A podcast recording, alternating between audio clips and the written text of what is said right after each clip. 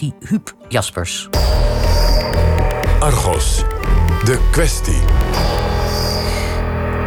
U hoorde net in de reportage Arnoud de Vries, onderzoeker bij TNO. Sanne Boer sprak nog wat langer met hem, want hij had nog meer te vertellen over hoe de politie hulp van buiten in kan schakelen bij de opsporing. De politie heeft een aantal manieren nu, vandaag de dag, om die expertise van buiten in te schakelen. Er is bijvoorbeeld een ja.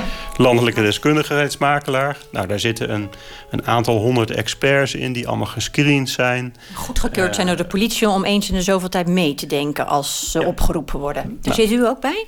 Daar zit ik zelf ook bij. De politie maakt in grote zaken dus af en toe gebruik van speciaal gescreende experts. Op allerlei gebieden. Van mensen die verstand hebben van raceauto's, postzegels en honden, tot financieel forensisch experts. De Vries zit daarbij als expert op het gebied van internetcriminaliteit. En af en toe wordt hij gebeld om naar het politiebureau te komen om mee te denken. Blijkt ook wel dat de meeste experts in die zaak ontzettende passie hebben voor hun vak. En ook graag willen helpen in dit soort delicten. Waardoor ja, bij mij ook het inzicht is gekomen van... hey, kunnen we niet meer met die groep? Door bijvoorbeeld inderdaad zaken uh, wat vaker, niet te vaak... maar voor te leggen aan een bredere groep... Mhm. Zonder dat er iets tegenover hoeft te staan, maar wel waarin ook expertises op elkaar kunnen inspelen. Want als een, iemand die expert is op het gebied van DNA naast een andere expert zet, komen zij misschien tot creatieve ideeën en dus nieuwe scenario's die anders nooit ontstaan waren. En dus die multidisciplinaire aanpak is van enorm belang. Arnoud de Vries is er al jaren enthousiast mee bezig. Maar merkt wel weerstand bij de politie om mensen van buiten te vertrouwen. Die reserve is eigenlijk altijd standaard wel aanwezig. zeker als je je niet kennen. Je bent iemand van buiten. Ik heb dat zelfs gezien, of, het nou, of je nou van Defensie komt of een andere organisatie. Dan heb je alle screenings uh, tot aan staatsgeheim. Maar toch wordt je aangekeken van ja, kunnen we jou wel vertrouwen. Maar werkt het dan? Als een regisseur toch het liefst alle informatie bij zich houdt? Uh, niet zomaar. Uh, dus we zullen het ook niet zomaar aannemen als je daar ideeën over hebt. Uh, moet ik altijd uitkijken. Ik bedoel, je, je, komt daar niet om kritiek te geven of om te van oh, wat zijn jullie hier nou aan doen? Dat kan heel anders. Want dat kunnen ze wel zo opvatten. Dat is precies het punt.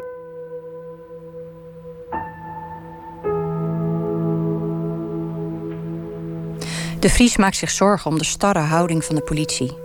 Iemand van buiten wordt gewantrouwd. Het is niet enkel capaciteitsgebrek bij de politie, maar ook het gebrek aan slimme werkwijze en slim samenwerken, zegt hij. Daar moet de politie meer op inzetten. Voor de opsporing moet de politie echt buiten de eigen organisatie meer gaan samenwerken. Want de politie heeft nooit alle kennis zelf in huis en zal nooit alle zaken zelf kunnen oplossen. Uh, want dan komt weer het punt. Uh, in die gesprekken zul je vaak zien dat de politie er graag de regie wil. Laat ik even Bellingcat nemen. Ik heb letterlijk de vragen gehoord: kunnen we jullie inhuren? Nou, daar zit het natuurlijk achter, want dan hebben wij de maximale regie. Nee, zegt deze groep, wij doen het niet voor het geld. Je kunt ons niet inhuren. Oh, dat is eigenlijk een vervelend antwoord, want dat betekent dat je geen regie hebt op die groep terwijl ze wel in jouw zaak zitten te roeren. Bellingcat, een onderzoekscollectief gespecialiseerd in online onderzoeken. In ons land vooral bekend geworden hiermee. Bellingcat werkt met 18 vrijwilligers van over de hele wereld. Bij het zoeken naar welke raket MH17 neerschoot... kwamen zij erachter dat de boek behoorde tot het wapenarsenaal... van de 53e luchtafweerbrigade uit het Russische Koersk. En toen begon het werk pas echt. Toen de MH17 neerstortte, hebben zij toch vrij snel... Uh, selfies gevonden van Russische soldaten... die op die route naar het raketlancerenvoertuig voertuig zijn gegaan. En die hebben ze via internet op hun manier als burger moeten veiligstellen. Die mhm. selfies waren daarna voetzie. En toen moest het internationale opsporingsteam bij wijze van spreken nog, opstarten. Ja. Dus zo zijn er eigenlijk sporen gevonden die daarna weg zijn.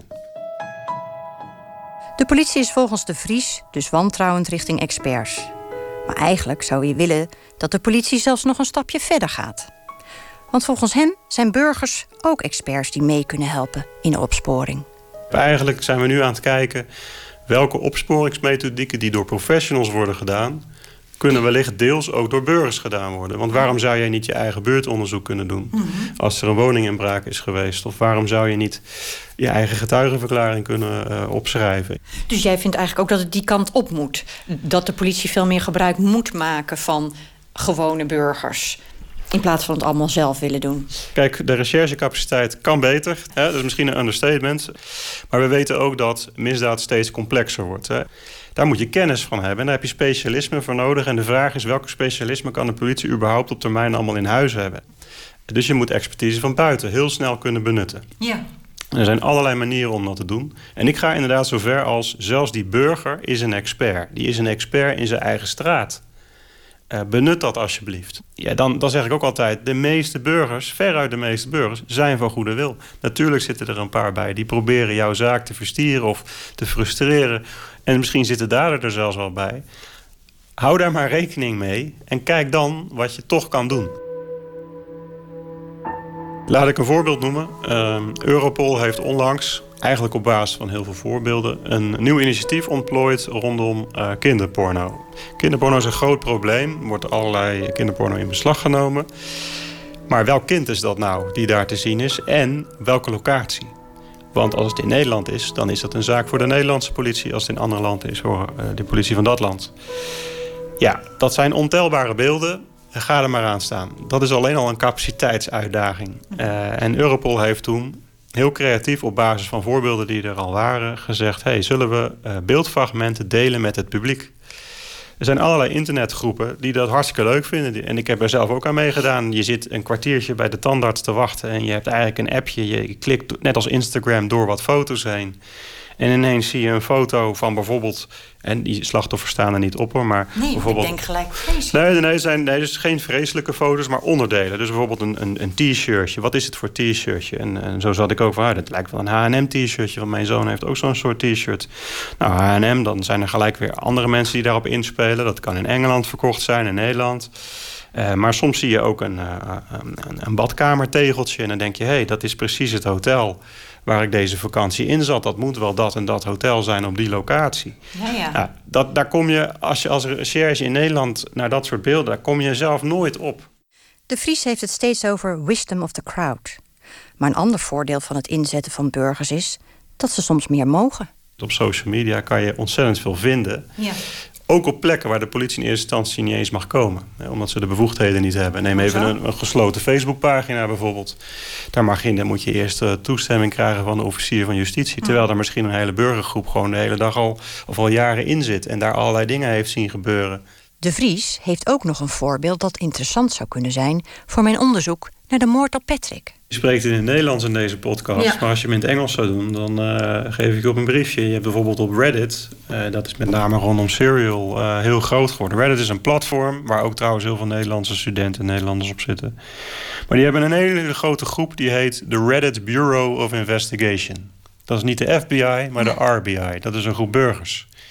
En die bespreken bijna elke dag welke zaak zullen we nu weer eens oppakken. Nou, als jij daar langskomt met je podcastserie met voldoende afleveringen, zodat er heel wat informatie eigenlijk in zo'n dossier in audiovorm wordt aangeboden. Reken maar dat uh, die groep dan zegt: hé, hey, dat is interessant. Waarom is die zaak inderdaad nog niet opgelost?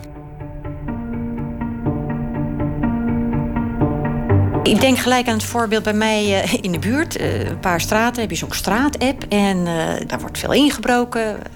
Bakfiets en andere dingen. Nou, dan weet je gelijk in wat voor soort buurt ik woon. Maar goed, Totdat iemand een foto plaatst van een man met een hoodie, dus een capuchon ook op, in een klein straatje, uh, het achterompoortje. En plaatst dat op die app. En dan kwamen allerlei berichten. Ja, dat zal hem zijn, dat zal hem zijn. En ik schrik daar heel erg van. Want ik denk, het zal maar uh, je broer zijn of je oom die daar toevallig loopt. Uh, die er helemaal niks mee te maken heeft. Maar iemand wijst hem aan als dader. Ja, dat klopt. Er zijn zeker dat soort risico's aanwezig. Die zijn vandaag de dag al aanwezig. Ja. En die gaan ook niet verdwijnen als je niet als politie aanreikt... wel het handelingsperspectief voor burgers dan wel moet zijn. Want er zijn ook mensen die dan op Instagram of op, op, op social media zetten...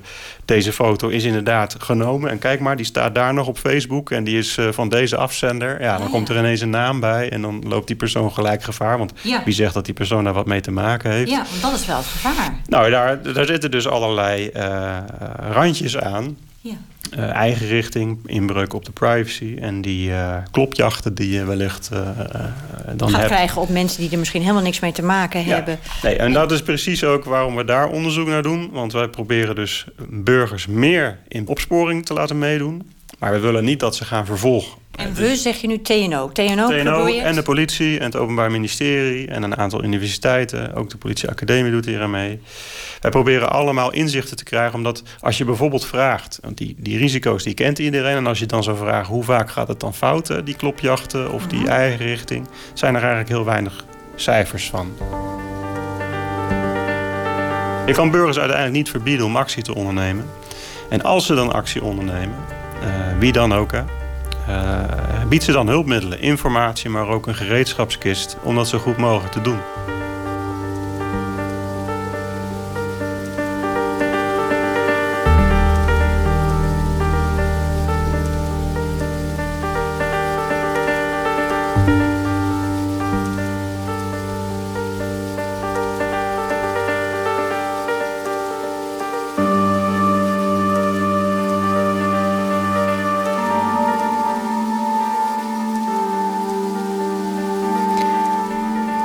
Sanne Boer gaat door met haar onderzoek naar de moord op Patrick.